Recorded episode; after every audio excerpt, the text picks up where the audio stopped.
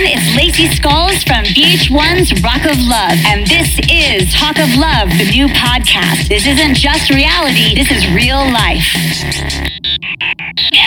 Hey everyone, it's Lacey motherfucking Skulls, and this is Talk of Love, episode 55. How are you guys? How's everybody doing? Good, I hope. Um, so God, there's been so much craziness going on the last couple of weeks. I don't even know where to start. Um, I guess I'll start with a lot of you have been asking me what my thoughts are on all of the Sharon Osbourne drama. And uh, so I want to touch on that for a minute. Um, I want to start with um, obviously, this all starts with the interview with um, Meghan Markle and Prince Harry with Oprah Winfrey, which happened a couple of weeks ago. So I actually didn't really know anything about the royal family. And I never, I, I never really understood why i mean of course it makes sense why people in in uh, in the uk are all about the royal family but as far as like us americans i really didn't understand the appeal. I just thought it was like well maybe like american girls just like wish that they were with a prince or something like that you know it's like some kind of like cinderella thing. So i i just you know i i never really followed the royal family. I didn't know anything about it and then I I remember um, a few years ago when Prince Harry and Meghan Markle were getting married. It was like all over the TV. I couldn't avoid it. I was like, why do people care? I don't get it. And um, so I I had the TV on one day, and they were doing like basically a little um, like a mini documentary about the life of Meghan and Prince Harry. And so it was on. So I was like, all right, I'll watch for a couple of minutes. Like, who are these people? Why does why does anybody care? I I totally understood the Princess Diana thing. That one I got. But um, I started watching this and learning about Prince Harry and Meghan. And I was like, oh my God, I totally get it. These are amazing people. And what I really liked about them was um, the fact that they that both of them, independent of each other, were very much into um, humanitarian causes and helping their communities and helping other communities. And they just both seemed like really, really good people separate from each other. And then they came together and found each other. And, and that's when, um, you know, they realized how much they had in common. And I really also liked how humble they came across as far as like to me anyway. And um, Prince Harry just seemed like just a, a, good soul. And so did Meghan. So I'm like, okay, I, I totally get it. I like these people. They got married. And, um, and then I sort of stopped paying attention after that. Um, so I started hearing all the drama recently as far as like the tabloids going after um, Meghan specifically. And I heard about this interview with Oprah. So I was like, all right, I'm invested. I'm going to watch. And so my husband and I, we watched the whole interview with Oprah. And my heart really went out to her specifically because I would imagine you know, if you think about it from her perspective, she's an American girl. She seems to be very independent. She had this acting career. I mean, obviously, anybody that can get some success in acting, you have to work your ass off for that. You have to deal with a lot of rejection. So she seemed to have done really well for herself. From what I understood, she had a lot of friends. She was used to, you know, being in Los Angeles and that lifestyle um, as far as like being social. And so to kind of, I mean, for anybody to be uprooted from their lifestyle and then move somewhere else that's unfamiliar to you and now move to another country that's a completely different culture than yours and then leave behind you know all of the work that you put into your career now you're going to leave that behind leave behind your friends i mean and and then also be in the spotlight and have to fill these shoes that are like nearly impossible to fill. So when she was saying that it really took a toll on her um, psychologically, I was like, I get it. I totally understand. And then when she started talking about how she had thoughts of being suicidal, of course, you guys know that I lost my mother to suicide. So that's something that really kind of strikes a chord with me.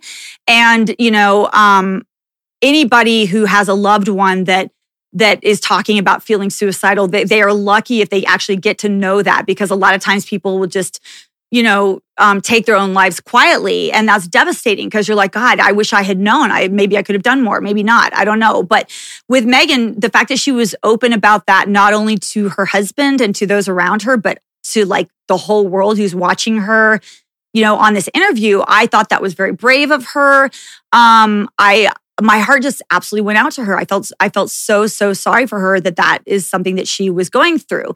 So now, fast forward to um, Piers Morgan.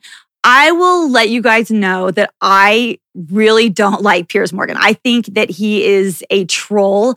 I think he's a really mean person. I I just think he's a jerk. I think he's arrogant. Um, he doubles down like on all of the wrong things. And so when I learned that he was just like just relentlessly badgering and going after Meghan, like obsessively for years. I I didn't understand why he was doing this. It, it really didn't make any sense to me. And he was just coming across as like a troll. But then I was on Twitter one day and I saw this was recently, and I saw that um somebody had dug up these old interviews of Piers where he was basically saying that like he bought her a drink at a bar a long time ago and basically he he like thought she was cute and he liked her and then she left the bar and went and she met um, Prince Harry, and he was like, I, I, she ghosted me. That was his one thing that he said. He's like, she ghosted me. I haven't talked to her again since then. And so then it made sense. I was like, oh, Piers was like crushing on Meghan, and he got his ego bruised when she didn't fall for Piers Morgan, like he's all that. Like, oh, I didn't, I didn't, I didn't, you know, I didn't fall for a troll. And I don't even mean that like physicality. I mean like who he is as a human being. He's just like a mean, a mean, jealous bitter person. And so when you go, oh, it's because she turned him down, like I think a lot of us girls have been in situations like that where somebody was interested in us and we weren't really interested in them back. And even if you try to like let them down gently, sometimes our egos just will not accept it. And then now you are like the enemy. Like, how dare you say no to me? How dare you turn me down? Because they can't deal with the rejection. So instead of dealing with the rejection like a normal human being, they get shitty and they like just try to tear you down. And that's what he's been doing to Meghan just relentlessly, you know?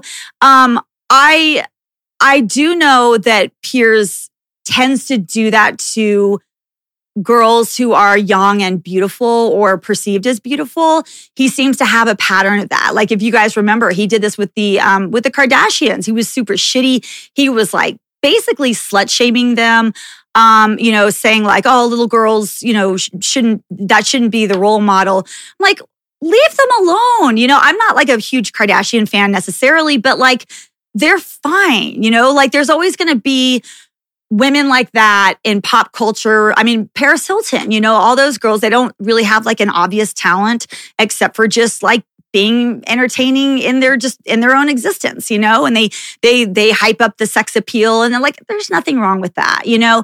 I mean we've we've got the taylor swifts. We've got all these other women to balance that out. It's okay to have like Kim Kardashian. Like I think the girls are going to grow up and be just fine, Piers Morgan, you know? And um and he was just like relentlessly tearing them down as well. And you know, the pattern for him seems to be to do this to young, beautiful, attractive women. And it's like, "Oh, Piers, some girl said no to you when you were young and you just never got over it, did you? You know, that's really to me is what's going on. A lot of people said that um that he's racist as well. I to be honest with you, I haven't been following him that closely, but if if people are are are seeing that in him, then I believe it, you know? So one thing that really pissed me off though was when he started attacking Meghan and saying after the Oprah interview and saying that she's a liar, everything that comes out of her her mouth is a lie, including her thoughts of suicide. And he he said, I don't believe it. I don't believe she had those thoughts. Um, that really floored me because I mean, there's a number of reasons here. Um, for starters, you know, it's interesting because the whole the whole believe women movement um, that was usually having to do with any kind of like sexual assault, sexual harassment. Women are being called liars. And so when you hear a woman who is brave enough to come forward and say, like, hey, I've been a victim of this, believe women, right? So now I'm starting to see like, oh, it's not just survivors of sexual assault, sexual harassment that are not being believed. It's just like women generally. I mean, like, why on earth would anybody lie about feeling suicidal? Like, oh well because she's a pretty woman that you know um, turned me down once. A liar you know? I mean so i feel like believe women needs to be applied in situations like this too because here's what's going to happen. If you guys think about when a woman comes forward and says she's been sexual, sexually um, assaulted, and then she's publicly called a liar, what is that going to do for other women who have been sexually assaulted but who haven't come forward about it yet? They're going to go, well, shit, when she did it, she was called a liar. So, like, I, why should I come forward? I'm just going to keep that to myself because I don't want to be called a liar. So, I would imagine the same thing would happen with mental health. You know, they're watching people who are who are going through a crisis are watching Meghan be called a liar when she's saying I feel suicidal. So that's going to make them what want to come forward? No, of course not. So it really does a disservice, not just to Meghan, but like people everywhere. You know, we need to not be discouraging um, being open about psychological issues that we're dealing with. We need to be encouraged to come forward and to talk about that because when it comes to suicide, that's literally a life and death situation. And if somebody feels like they can't speak up about feeling suicidal, you might lose that person altogether. So, what Piers did is so, so damaging on a number of levels. And it's it's a toxic behavior and i really think that he's a piece of shit for it um now let's get to sharon osbourne um I'll tell you this. You guys know that I'm a big fan of Sharon. Um, I've I always loved um, how she was able to navigate the music industry, male dominated music industry for so many decades and, and keep her husband on, on track when he was dealing with like alcohol and all that. And she just, you know, is a strong, powerful woman. She's a force to be reckoned with. And I even said when I went into um, charm school, I was really excited that it was Sharon, but I was also um, a bit intimidated. And, and I do not intimidate easily at all. But I was intimidated by Sharon because I knew she had this side to her that, like, she either was going to fully embrace you and be amazing or like she's going to cut your fucking head off, you know? That's her reputation. I think that's how she was able to survive in the music industry for so long. Now, I will be honest with you guys, I don't watch the talk. I don't know who any of those women are on that show. I just I just am not really into like daytime television. But um but when I saw on Twitter that she was like I fully stand by Piers, I I get that she wants to be loyal to her friend. I understand that. And, and on normal circumstances, I think that loyalty is a very, very admirable quality in a person. However, um, this was not the time because what Piers said was so hurtful, not just to Meghan, but to like to everybody felt that, right?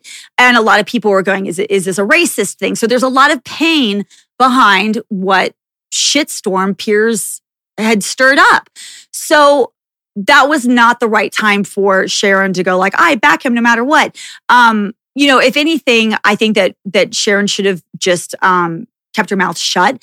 But if she was truly a good friend, she would have called Piers and gone, Piers, like, what the fuck are you doing? Like, shut the fuck up, you know? Um, he's a fucking troll, you know? So I I I I think that she was wrong in doing that. Um, and also when she was being um questioned about it when she was actually on the talk. I, I saw that whole uh, scene, if you will, that whole moment where she was really snapping at Sheryl Underwood. I thought that the, the way she talked to Cheryl was incredibly disrespectful, but at the same time, that is Sharon. Like if you cross her, she's going to get nasty. Now, I'm not excusing it. But what I will say where Sharon was also wrong is when it comes to issues of people saying, I am feeling hurt and I am feeling pain in a situation that is race related, or I am feeling hurt and I'm feeling pain in a situation that is gender related, or if it's um, an LGBTQ situation, that is not the time to get an attitude and start getting defensive and get your ego involved. You have to take your ego out and so what Sharon should have done is she should have like I understand the like the shock of being accused of being racist or whatever, but she really should have just been like, okay, I I don't understand where you guys are coming from, but um, you know, I'm willing to listen, but she should have said it with compassion in her heart, not with her ego driving that that um that viciousness that she can have. You know, it was the wrong way to handle it. And in handling it that way and, and involving her ego, all she did was, you know, dig herself in deeper and upset even more people. So I, I do think that Sharon handled it wrong.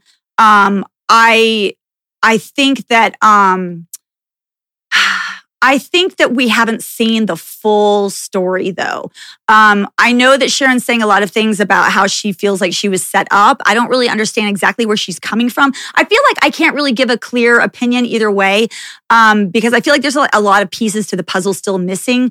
Um, oh, another thing I will say that um, that I did recently learn is that apparently uh, you guys will have to forgive me because again I don't watch the show. I don't know the names of all the ladies, but one of the women apparently um, is uh, is an Asian woman, and Sharon was saying some really racist, horrible slurs about that woman. If that is true, that is disgusting. It is deplorable. It doesn't matter if you're a ball buster or what your story is. You cannot make it about race, about gender, about sexual orientation, about religion. You just cannot go there because you're not just hurting the person, you're hurting an entire group of people that has already been subjected to so much pain. It's not cool. If Sharon did that, that is disgusting. Um, so I, I'm curious though. I feel like we haven't seen the end of this yet. So I will probably um, be adding to this conversation more next time or the week after um, because I just I feel like we haven't seen the full picture yet. But um, but yeah, that's my take on it. Um, I at the end of the day, I think Piers is the biggest shithead of the whole entire thing. But Sharon was wrong to back him, and if the allegations are true that Sharon was using racist remarks and slurs, then you know that that's disappointing. And it's it's not okay and it's not acceptable. So anyway, that's my thoughts on all of that. Um, I am really excited to change change gears here. I'm really excited about my next guest. I was a big fan of hers, and uh, she is just killing it at life. I can't wait to hear all the tea she has to spill on Flavor of Love 3. You know her as Seasons. Please welcome Autumn Joy. Hey, girl, what's up? How are you? I'm good. Thank you for having me. You're so welcome. Thank you for joining me. I swear to God, you look like you did Flavor of Love yesterday. Like you look exactly the same. You look amazing. Well, I'm sure you've heard Black Don't Crack, so here we go. you are walking living proof of that for sure. awesome. Well, um, yeah, so I, I'm excited to have you. You and I were just talking just before this, and uh, you were saying that a lot of people were reaching out um, to you. I got to say, everybody was like, "You got to get seasons. You got to get seasons." People are really stoked for you. I know. I saw the, the comments uh, when you posted our flyer, and I was reading some of the questions, and I was like, "Hey, I am an open book. I will." That was 12 years ago. I am so far removed from that. I will answer whatever you all want to hear. So awesome. I'm ready. I really appreciate that. Yeah, and and one thing I'm I'm really excited to have you on because I was checking out your Instagram and it looks like you're doing just like awesome stuff. Like you're working at a local news station, is that right?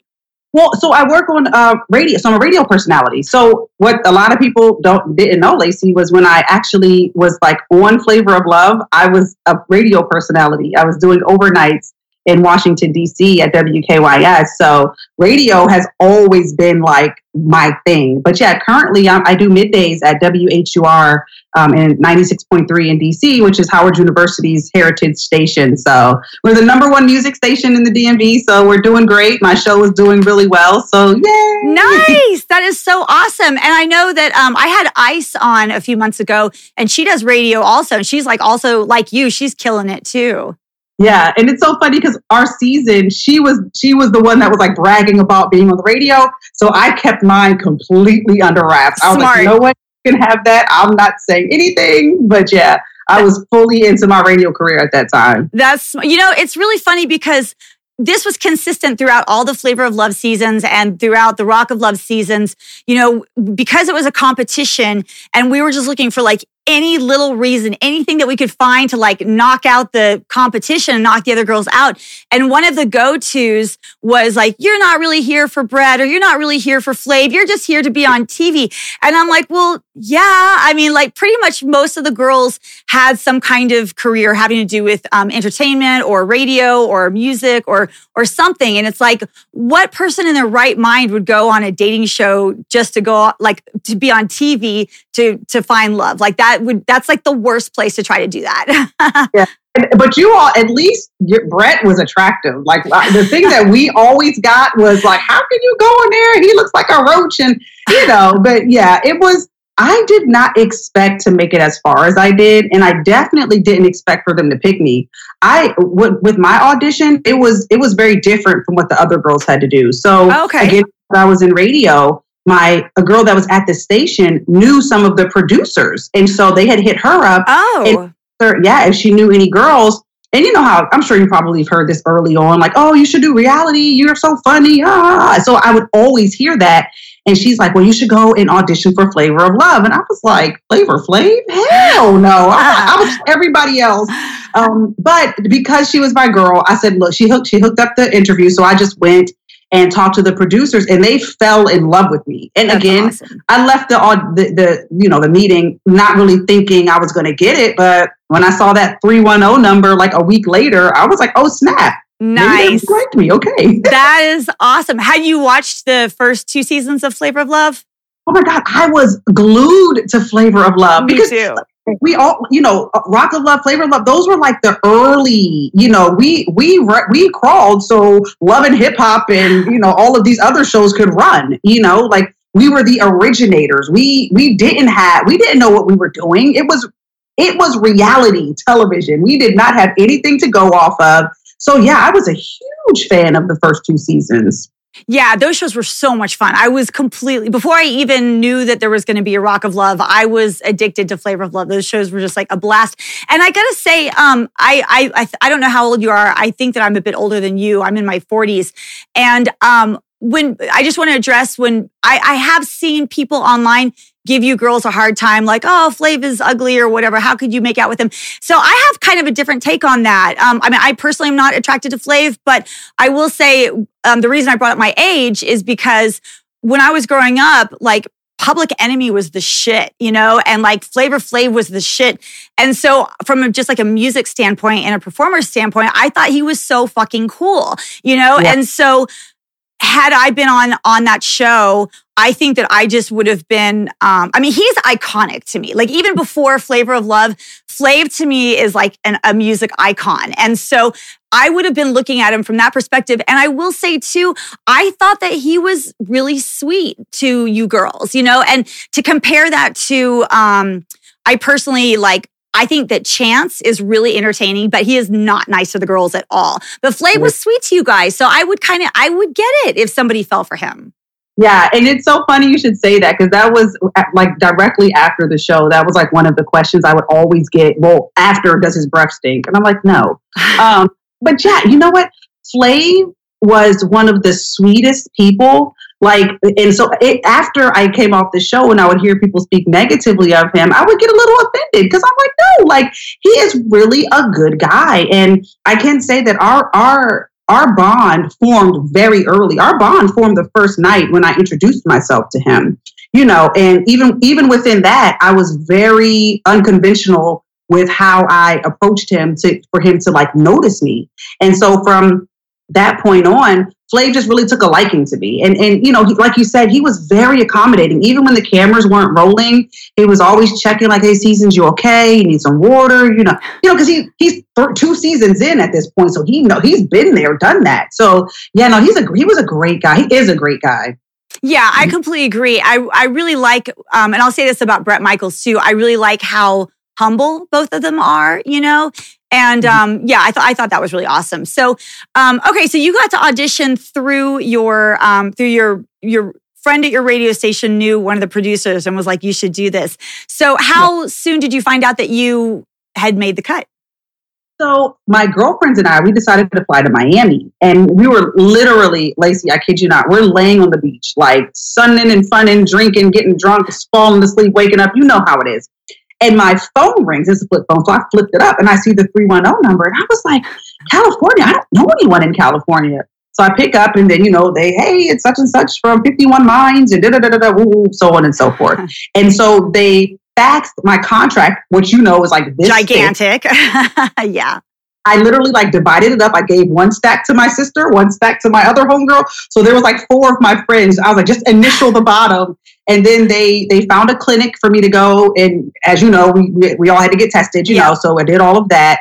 Um, but then the week after, I flew to the um, to Italy with my mom. She's a she was Oh. competing um, professionally in track and field. Oh, So I, you know, yeah, my mom's dope. Um, so you know, I I accompanied her there, and I had one day between Italy and my flight to LA to Oh. pack my stuff to get you know, to get ready. So my outfits were like kind of thrown in there, jumbled up. I don't even remember how. I, I think I repeated an outfit multiple times, like remixed stuff, you know, because again, I didn't think I was going to make it that far. You know, these girls were completely different from who I was. And I realized that once we got to LA, they put us all in different rooms. They took our phones. We couldn't talk. We had to just wait. And when we um, left our room to take us down to the van, we couldn't talk to anybody. Mm-hmm. We couldn't look at any of the other girls. They were they did not want us forming any kind of off-camera friendships, and it was just a lot. But here's where here's where I knew I thought I was going home.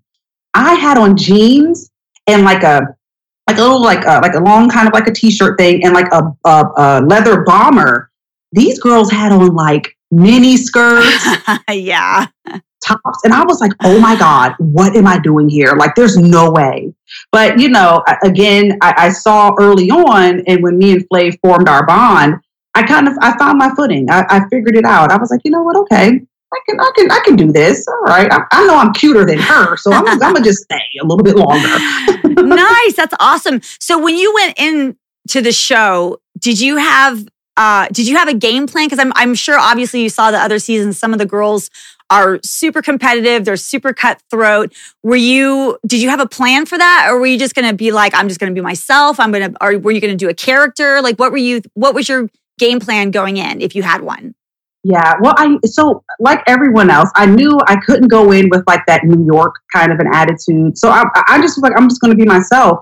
And so, so early on, again, when okay, so me and another one of the girls, we were like upstairs in the room because they were down there already drinking. It was the first night, and the producers I noticed had started pairing off specific girls with Flav. And so I was like, okay, they didn't come and get me. So I asked one of the producers, I said, hey, you know, um, when can I get my time with Flav? And they were like, well, you got to get in where you fit in. So I'm like, oh, snap. Like, I don't the girl that goes home on the first night. That's embarrassing. So, so I just, I just got creative. I, I had a, my, my brother who was incarcerated at the time. I grabbed a picture of my brother and I, Flav was, was downstairs. There was one girl sitting on his lap. Another girl was like massaging him. Three girls were standing around. It was like eight girls standing around him. And here I am with my jeans and a blazer, looking like a, a receptionist. I'm like, okay, what? How am I going to get him away from these girls? So I literally just walked up to him, and I, this is what I said, Lacey. I kid you not.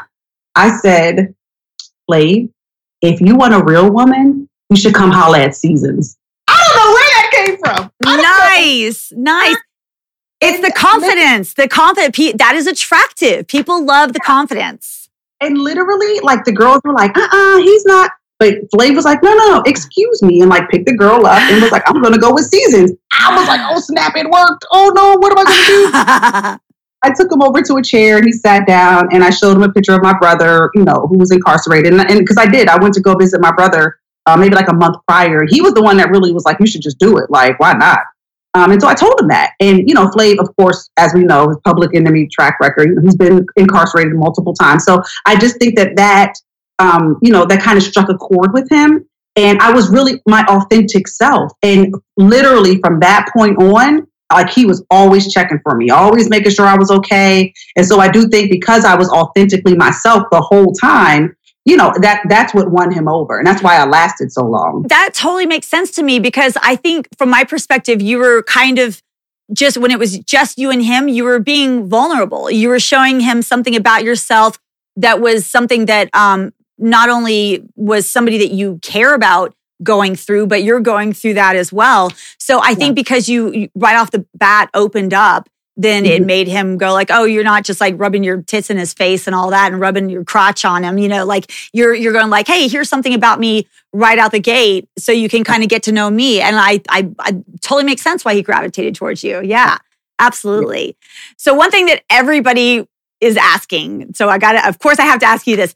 Everybody wants to know about Sincere. And, and I will tell you, I, you know, I watched all three seasons of Flavor of Love back in the day. And then um, recently I kind of rewatched everything just to refresh my memory. And I was like, where exactly is Sincere having a problem with seasons? Like I, I couldn't see it. And she was like shitty, like right out the gate. She's like, you're a nobody. And like, why do you think she targeted you? Lacey, I'm I'm going to tell you exactly what happened with that. Okay. the next morning after everybody, the first elimination, you know how they would take us off individually to do our separate interviews. So that's what I was doing. The next morning, I was doing my interview. I came back. I'm in the kitchen. You know, the girls are everywhere. I'm just randomly talking to some of the girls. St. Louis, one of the girls, she comes over. No, I take that back. I was talking. To, I was talking to St. Louis. One of the producers, we used to call it the Bat Cave, comes out of like the curtain. yeah, you know, comes out of comes from behind the curtain, and they're like, "Seasons, we need to change your battery pack." I'm like, "Oh, okay." I go over, and she whispers to me. She's like, "Listen, if you want to stay, you need to go and confront Sincere about what she said about you." And I'm like, I'm sorry, who's sincere? Like, I don't even know. So I like, got here. and then literally when I turn around, she's gone. I'm just like, okay, what do I do? Like, and so I asked St. Louis, I said, St. Louis, who is sincere? And she was like, oh, girl. And when she told me who she was, I was like, oh, why her? Because she, like you said, out there gets very, uh, mm-hmm. and I, I, I've never been in a fight my entire life. I'm very just kind of like, uh, so I was, I, I was scared. I'm not even, I was scared. And so I asked her, I said, well, what did she do? Apparently they were playing like charades or something. Mm-hmm. And since they were like, oh, do seasons. And she just stood up and didn't do anything. And so I was like, okay. but then it clicked it. I was like, okay, clearly they want me to go and say something. So I go over and I was like, are you sincere? She was like, yeah. Just as confused. And I was like, I heard you were talking about me. She was like, What are you talking about? I was like, I heard that you were playing charades and, and impersonated me. What did you do? And then I just stood there. She was like, just that.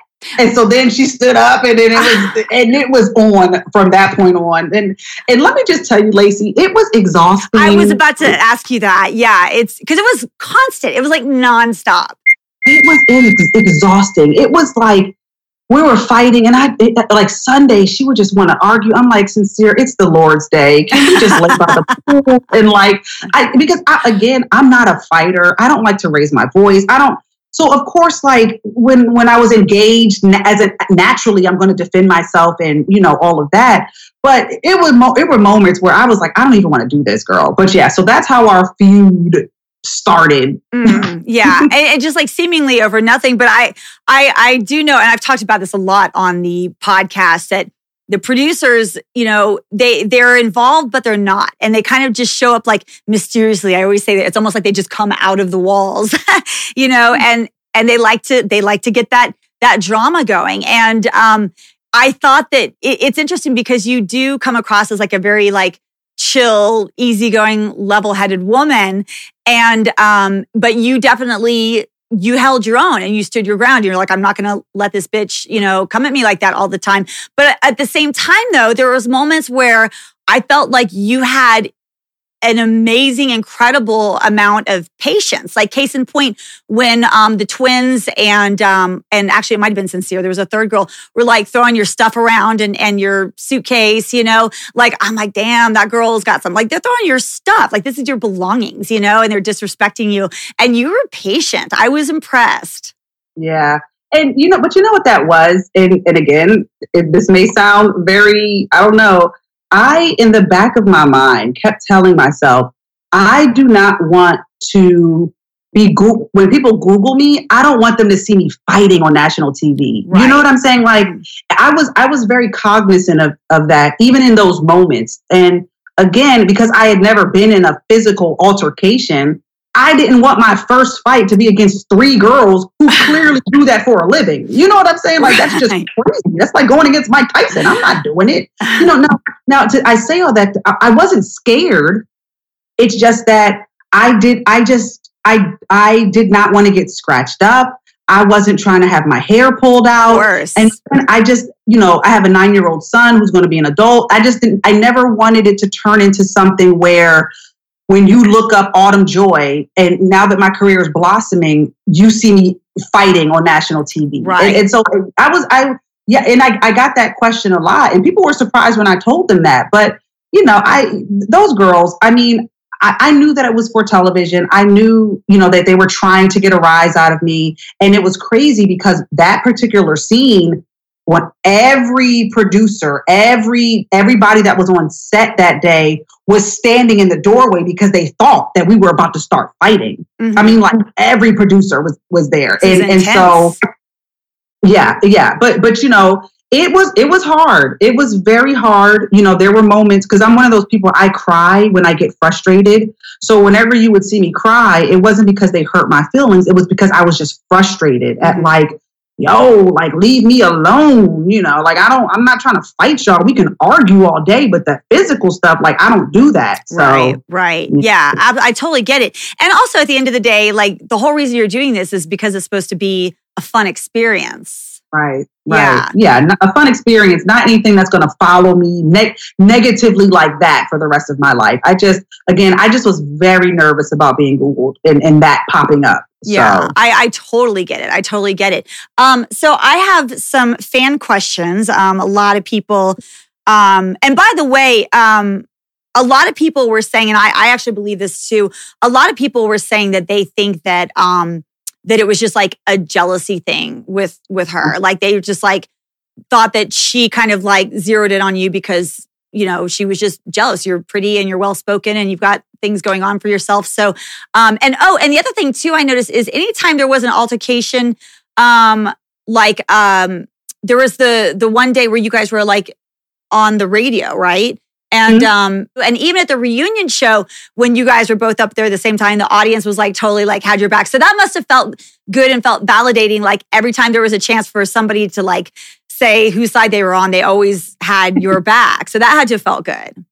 Yeah, it did, you know, but but honestly, Lacey, I I am such an empathetic person. I still really felt bad for her, especially after the parents episode when we met her father it was like, ah, okay, a lot of how, why she's the way she is, I understand now.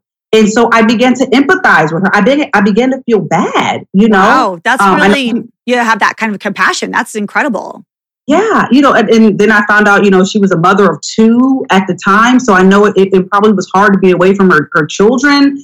And so, you know, I, I I empathize with her. You know, I, I even at the dinner table when they were like go around and make say compliments, I, I complimented her. She gave me like a backhanded compliment, yeah. whatever. But you know, I for me it was like I a lot of that was perpetuated, like you said, by the story producers, and you know they needed to have that story. But it did get to a point you know, especially when we were in France, where I was like, y'all, I'm, I can't, I can't do this anymore. Mm-hmm. So. Yeah, yeah, it's exhausting, As, especially like, God, you're in France, like you don't want it to be, you know, overshadowed by this drama. Do you think there was any part of her that was um, doing this because, like, like for me on Rock of Love, it was it was definitely like a calculated move. Like I wanted to be that villain character. Do you think that's what she was trying to do, or do you think that that's just who she is, or maybe a little bit of both?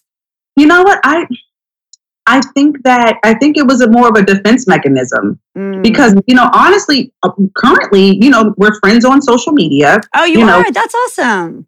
Yeah, I mean she's got a beautiful family. I mean she's. I've always thought that Sincere was a very pretty girl. I've, I've and I still stand by that. Like I said that at the dinner table. Like I think that she's a pretty girl.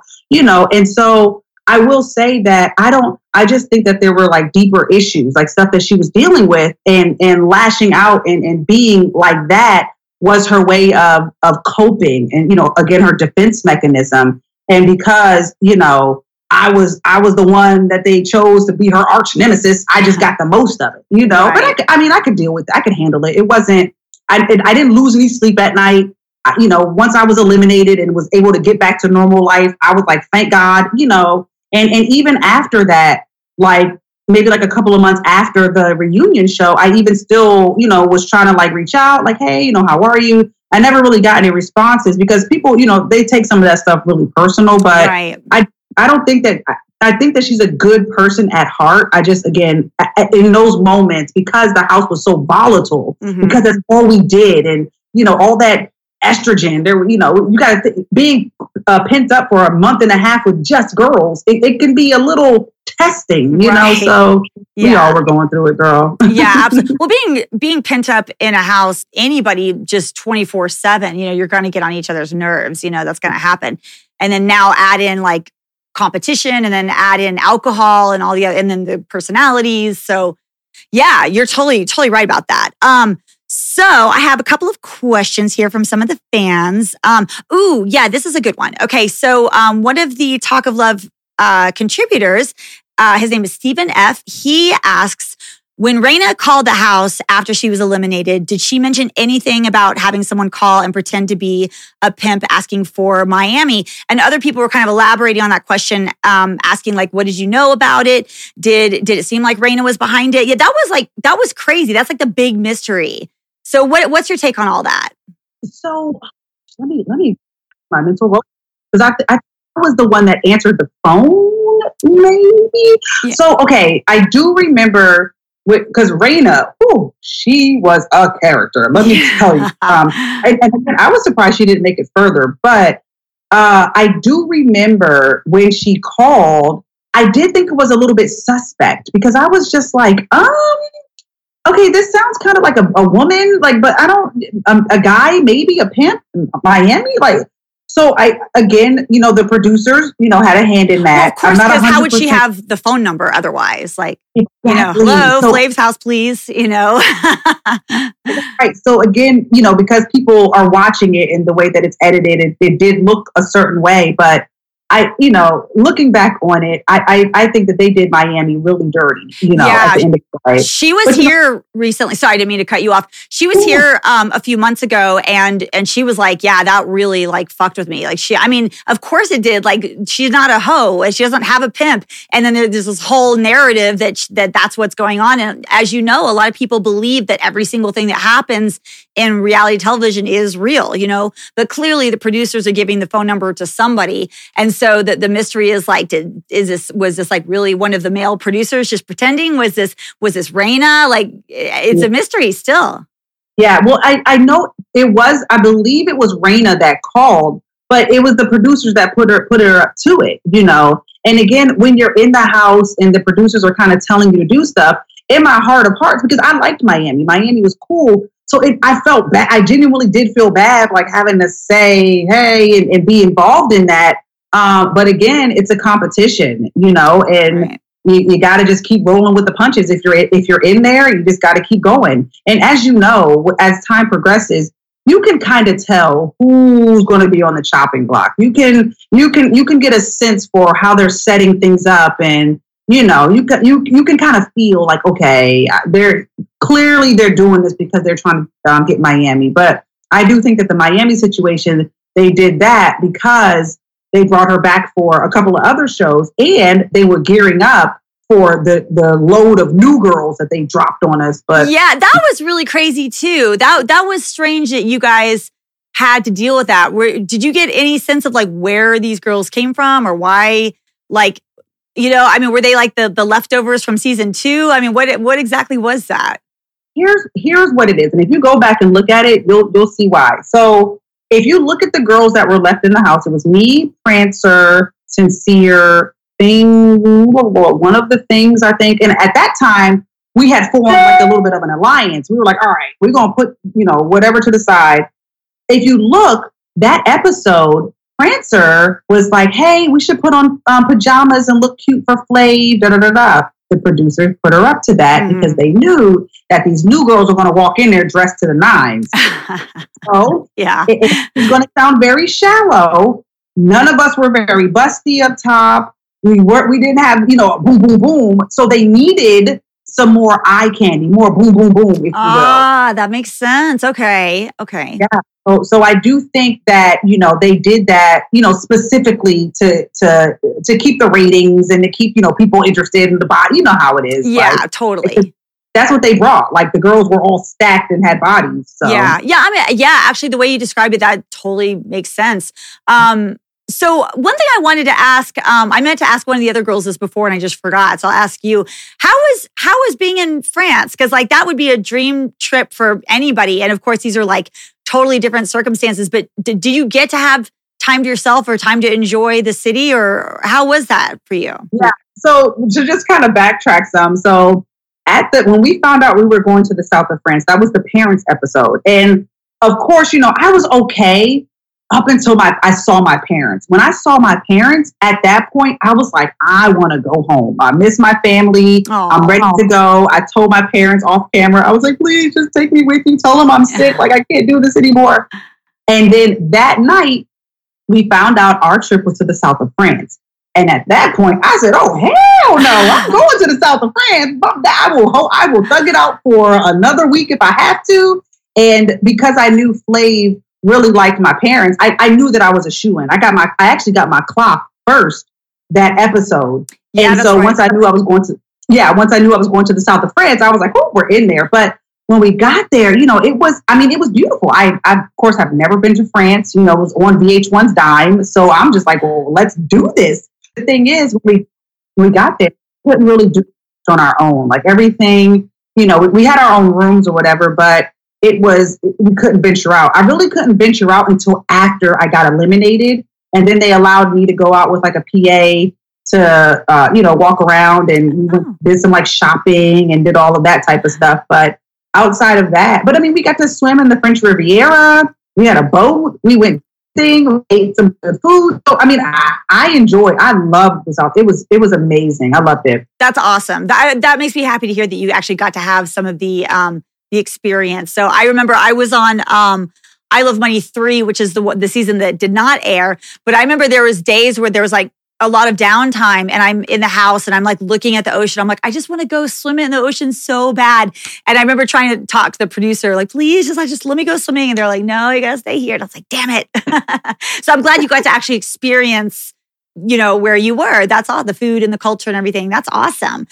So uh, on Instagram, Barbie wants to know: um, Did you know anything about, or did you hear anything about um, Flav's kid's mom staying at the house? There was a rumor that she was there the whole time. Did you know anything about that? Yeah, well, we would see. So early on, we didn't see her, but as as filming progressed, yeah, we we saw her a few times, not a lot.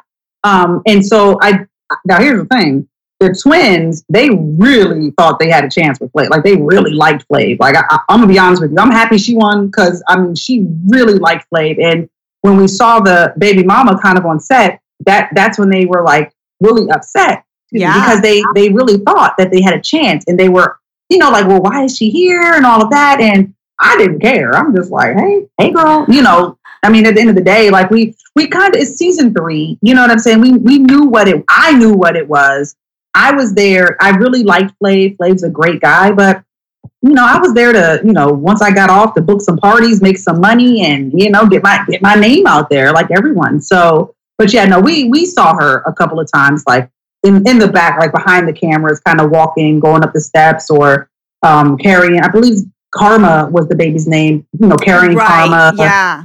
Yeah. yeah. That's so going up the weird. That's so bizarre to me. I mean, why do you think why do you think she was there? That's so strange. No, marking her territory, maybe. I don't know. You know, again, I would just see her and just go back to whatever I was doing. Like I didn't really dissect it, like how like the twins and all of them were doing. Right. Like I really didn't care. Like I'd grab my plate of food, like oh, and walk up the steps, and you know what I'm saying. Like I, I, I really just. But I did see her a couple of times. So yeah, she was on set. Mhm. So wild. That's so wild. So one thing that um that I noticed, I'm like, why are what no, what are you doing? Was when um I think you guys were at um at the dinner table and um you basically were were talking to the girl. You made the same mistake, by the way, that that Brandy M from Rock of Love One made when Brandy M was like, I don't know if I'm really feeling um Bret. And then she she told us girls, and of course, like, what are we gonna do? We're gonna run straight to Bret and, and tell him that. So you kind of made that same fatal mistake. Were you I just like, did you just get too relaxed in the moment, especially in front of Sincere? Well, well, no. So this is what happened. So Black, the girl Black. Oh, right. Yeah, we actually formed a really good friendship. And so the night before, she climbed over her balcony. We were in France. Her, our doors are. She climbed over her balcony and came into my room. So that way, the producers and the, you know they didn't they knew they didn't know we were together. Oh, smart. So we were talking, and we both were talking about how much we missed having sex with, you know, like we, you know, we were ready to go home. I'm like, girl, I'm so ready to go. Like I am, re- I'm ready to see my family. I never said that I was tired of flavor or whatever. So what happened was I told again, I told Candace all of it. We were talking together the next day when her and Sincere were talking, and she was like, well, well, well Season doesn't even want to be here. Da, da, da, da. And that's when Sincere put the battery in her back and was like, well, you better tell Flav. And so when she, that's, that's why when she told, so if you notice, when she said that to Flav, you watch Flav's reaction. Flav was like, Season said that? You know, because he, again, Flav really liked me. Like he really rocked with me. And so when, when Black said that, I was like, what? I, Black, seriously? I never, so I my reaction was literally like, damn, girl, like we were off camera talking and you said the same thing. Like, what? Man. And so in that moment, that's when I said, okay, I'm going home. And, and I didn't even the producers like the night of elimination, they were like doing my battery. They were like, "Oh, you should punch sincere before you go. You oh, should." God. I was like, "I'm not doing any of that. I'm I'm gonna give Flavor a hug, chuck the deuces, and I'm out." Like, no. yeah, yeah, that's crazy. That that's nuts to me. Uh, Terrence wants to know if you still talk to any of the girls, and um, have you met anybody as far as the other cast from the other of love shows? Have you met any of those girls or guys? Yeah, no, actually, so I'm I'm still good friends with Candace. Well, Black, you know, actually, I was supposed to. We we just saw each other when I was in Atlanta not too long ago. Oh, you know, nice. that's like my girl. Yeah, we like right even after the show, me, her, and Prancer, we were really the only ones getting booked. So you know, they would come to DC and we would do parties together. We would hang out. So yeah, I'm still really good friends with Candace and and Mercedes, will will Prancer, uh, Myammee. You know, Myammee and I, we we talk. Um, Deelishis. You know, we we we chat every now and then. Um, let's see. Uh, again, I follow me and Sincere follow each other. I did reach out to the twins. I guess they're still holding some sort of like vendetta. You know, oh, but they sucks for, to hear. Yeah, but you know, some people just don't. But you know what? I'm fine with that. But you know, um, outside of that, no, I don't think that there's anybody else. Um, yeah. I, oh, I just reconnected with Hotlanta after oh. you posted the flyer. Nice. Yes. Yeah, awesome. that was my girl. Hotlanta was my my friend in the house. So you know, when I saw her, I was like, oh snap, Hotlanta. So so yeah, you know, I mean, all of us girls, we we moved on. That was like a lifetime ago, girl. Yeah, like absolutely. a lifetime, twenty pounds ago. So, well, that's awesome. Did you um did you consider doing any other shows with Fifty One Minds after that, or did they talk to you about that? No, I they never reached out to me about any any more shows. And, and honestly, I am okay. I, Flavor of Love did exactly what it was supposed to do. I was booked and busy for like a year and a half. After that, I was hosting parties, traveling around. People knew who I was. You know, I was signing autographs, just you know, doing all that cool stuff. So you know, I didn't really feel the need to try to do anything else. Remember, I was I was doing radio, so I still was successful within my own right. So, so yeah, awesome. um, it did what it was supposed to do. nice. So, would you say, looking back, did you overall, in spite of like the drama and you know the exhaustion that comes along with it, did you did you have fun? Would you do it again if you had the opportunity? Oh, absolutely. Well, I wouldn't do another dating show because I am in a happy relationship. Me and my man are woo. But oh, I nice. would do a money show. I wouldn't mind like competing for some money. Like I, you know, at this age, I could do it. Now, I wouldn't want to do a reality show that involves me showing like my relationship and all that because I just think that reality when you, when you involve too many people in your love life, especially strangers, that's just a recipe for disaster. Yeah, but, exactly. You know, yeah. Yeah. Oh, that's awesome. I love it. I'm glad I'm glad that you had um that you had fun with it. That makes me happy to hear because I feel like as far as the people I've had on the podcast, I feel like people fall into one of two categories and it's usually very black and white. They're either like, I loved it, it was so much fun, or like, I'm totally traumatized. I wish I had never done it. it's like one or the other. yeah, I mean, I think those people, those are the ones who go on there and they're trying to be more than what they are. You know, it's like when you you you can't go on national TV and you know, act a fool and then expect for people to respect you or expect for people to, like, for instance, I really felt bad for Shy, you know, the girl that had the bad breath. Yes. Oh, I did too. that poor girl. Oh like, my God. How do you get booked? Like, nobody's going to book the stinky breath girl. You know what I'm saying? Right. So I just really felt bad for those girls that went, that were over the top trying to do a lot because at that point, nobody's going to book you, you yeah. know? So, so yeah, I mean, listen, at the end of the day, everybody knew what they signed up for. You got national exposure. Um, I mean, in hindsight, we were getting paid pennies compared to what the girls get paid now. right? Yeah, that kind of sucks. I'm with you, especially when I see like it's gone on to um, like all the streaming services and stuff like that, which they didn't really even have that technology back then. And there have been moments where I have like literally combed through the contract, like trying to find like a loophole, like how can I get money from Hulu? and like no, they're like they're like you don't get any money for any platform or any any kind of like technology invented or not otherwise throughout the universe. I'm like, damn, they covered like the universe. Like yeah. in case Pluto gets some technology. yeah, exactly. Yeah, we get no cut.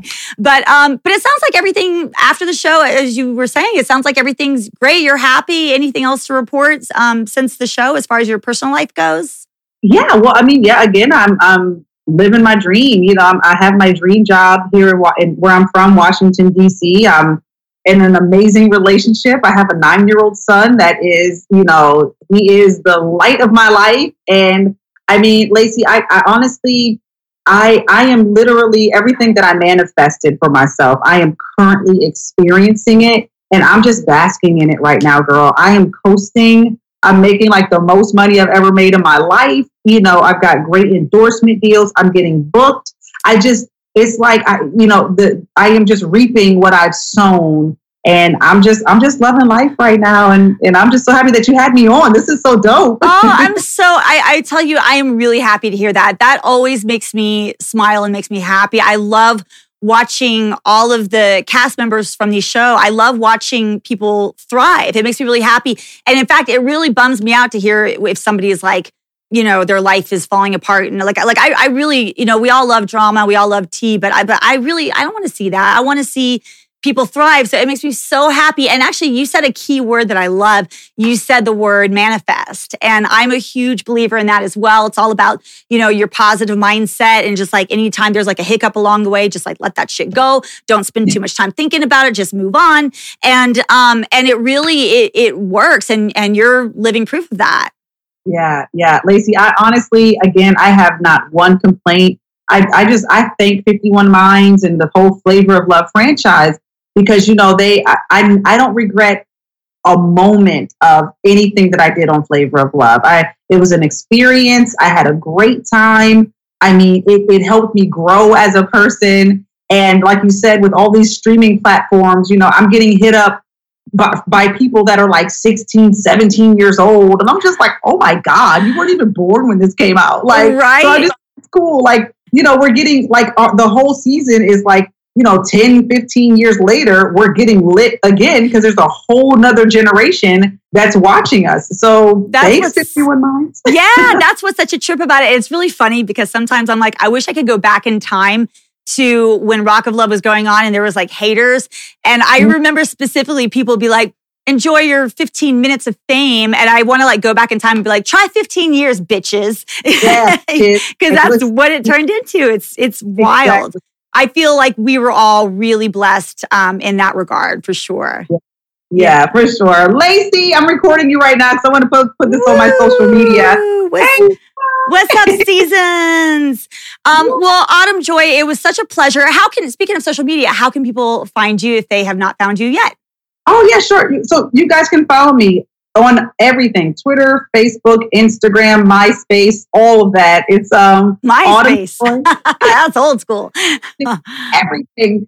Um, it's Autumn Joy uh, with a joy with an I live on all platforms. Awesome. And I will put that in the description box below the YouTube channel. So awesome. Well, girl, it was so nice to meet you. So nice chatting with you. Thank you so much for your time. And I'm I'm super happy for you. Congratulations. And I wish you all the continued success. Thank you, Lacey. Bye. Bye. Oh, that was awesome. I love her. She is like such a delightful, wonderful woman. I, it makes me so happy to hear that she's doing so well. Um, anyway, that was a lot of fun. I really, really enjoyed this episode of the podcast. And uh, I just want to take a moment real quick to give a shout out to all of the contributors of the podcast. Specifically, I want to shout out to Zena. Uh, Zena is a big advocate of an organization called the Wounded Warriors Project. So if you haven't done so already, please go check them out. They are a great nonprofit organization that helps veterans and definitely go donate to them. And uh, Zena, you rock. Thank you so much for all of your support. Thank you to all of the contributors. You guys are amazing. If you guys are interested in becoming a contributor, or if you just are curious to see what kind of rewards there are, um, or if you're interested in maybe getting some of the reaction videos, uh, definitely go check out the website, which is talkoflove.net. And um, you know, the reaction videos have been really, really fun. I have done reaction videos for all of Rock of Love season one. I am almost finished with Rock of Love season two. I've done Charm School with Sharon Osbourne. I've done Flavor of Love season one. So definitely go to the website and check that out if you are interested. Thank you guys so much for everything. I love you guys so much. I appreciate your continued support. Take care of yourselves, be safe, and don't threaten me with a good time. Bye, guys.